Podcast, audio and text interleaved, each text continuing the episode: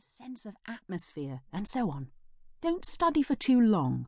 Take a break when you need to, then come back to the guide refreshed. But before you leave the guide, take a few seconds to make notes about what you've just heard. Bullet points, a simple list of headings, or a mind map will do. That's a diagram, a bit like a family tree where you show how people and events are related.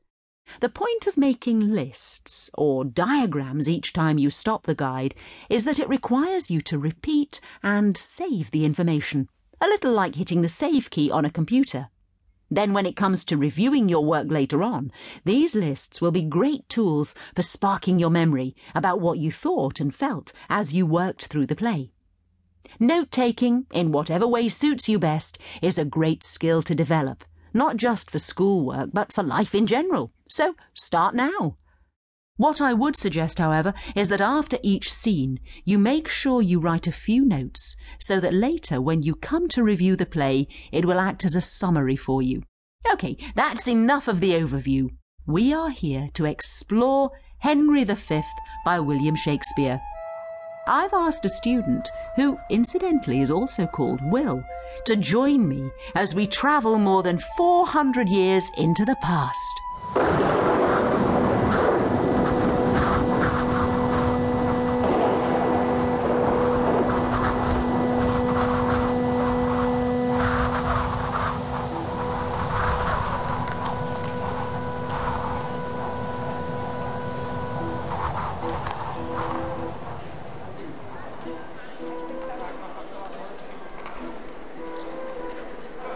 Here we are. This is London, the capital city of England, and perhaps the most important city in the world at this point in history.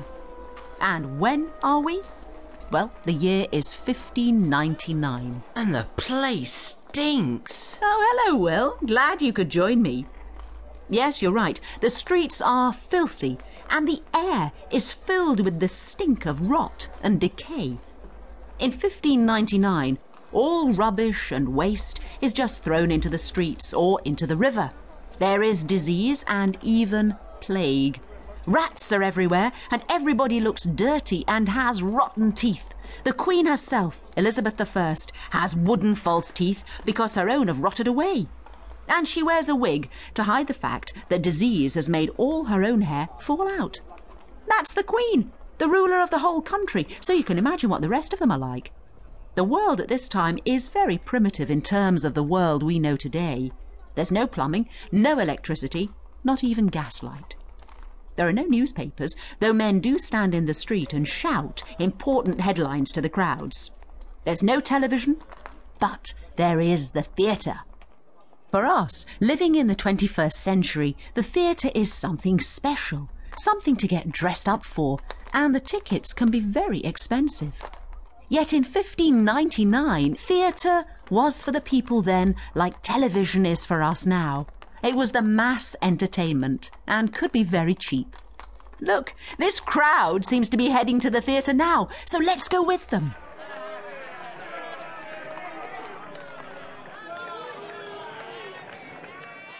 We are heading towards the Globe. It is the newest theatre in London and has just been built by a group of theatrical folk, among them William Shakespeare. And, oh, look! We're here at the Globe, but there's a queue to get in. Let's just jump inside then.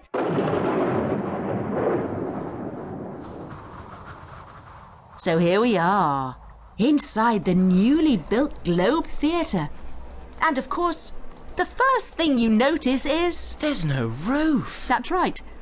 There's a partial roof over the top of the building covering the stage area and the wooden carved seats set around the outside. But the centre section, which is where most people would stand to watch the show, is uncovered, open to the elements. So if it rains, and it rains a lot in England, the audience will get wet. So why is there no roof? Well, remember, this is before electricity. The shows are performed during the day, and the theatre is open to the sky for light. Look, as the crowd starts to enter, you see how normal everyone looks. Not dressed up for a special event, but just out for a bit of entertainment. Most of them can't read or write, but they understand the language perfectly. The language that students today find so difficult and old fashioned. And it's because everybody had a better ear then for verse and for the rhythm of speech. In today's world, we've lost the knack for hearing rhyme because it's not part of our everyday experience. But back then it was. The other thing to remember about Shakespeare is that the audience often knew the stories before they came to see the play. Shakespeare's Romeo and Juliet, for example, is taken from an old and popular story that the audience would know well already. Henry V is, of course, a history play based on the real English king Henry V, who ruled from March the 20th, 1413, to August the 31st, 1422. But remember this as a writer, Shakespeare used history. He was not an historian. Let's leave here now and talk more about that. Shakespeare is a writer of his time. That is something never to forget, and in all of his plays, he writes from the perspective of his own lifetime. He includes topical references and in jokes to please the audience, but he also addresses the problems and fears of the time, particularly in his history plays. You see, in Shakespeare's time, the king or queen wasn't just some character that kept the media busy and attracted a bit of tourist trade. They were chosen by God to rule. They were there by divine right. They were God's representatives on earth. This is a really important aspect to consider because it colours the way society worked. OK, now in Shakespeare's day, Elizabeth I was on the throne and had been the ruling monarch since 1558. She became queen at a time of change and instability. At the start of her reign, there had been attempts to assassinate her and much plotting to force her to marry someone who would rule for her, using her authority. Yet Elizabeth was a strong woman. She believed in herself and her ability to rule England, and her right to do so. She worked to get the people behind her. Over the years, she became very popular, and England became strong and stable, possibly the strongest it had ever been, and was growing as a power in the world. The high point of this was in 1588, when the Spanish navy, called the Armada, sailed against England, and there was a great battle, which England won. After this, England was the number one power in the world. Yet by 1599, England's internal stability and place in the world was falling apart. Remember, I said that God chose the king or queen. Well, Elizabeth never married and had no child to follow her. In 1599, she was sick and old, and England appeared sick and old too. England was in conflict with Ireland, who wanted to take back their own country, and the Spanish had rebuilt their navy and threatened England again. There were a number of plots to take the throne from Elizabeth, and a strong sense that war was close at hand. Remember, I said that Shakespeare is a writer and not an historian.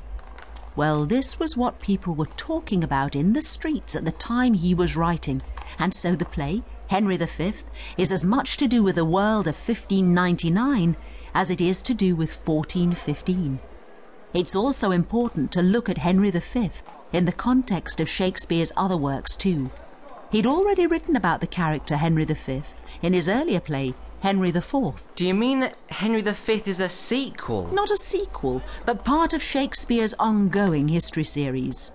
In Henry IV, we meet King Henry V as a young man, while he was still prince and known as Prince Hal or Prince Harry. You see, Henry V is part of a cycle of plays that begins with Richard II, then moves on to Henry IV, which is in two parts, and then ends with Henry V.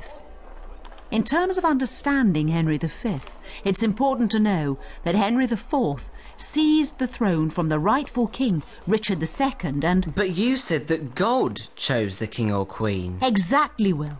Henry IV was a villain and usurped the rightful king, took the crown by force. That act of treachery almost threw England into civil war. On a personal level, the young Prince Hal, like many a teenager, rebelled against his father and became a waster. He sat around all day drinking and mixing with some really colourful characters, the most important of these being Sir John Falstaff. A huge character.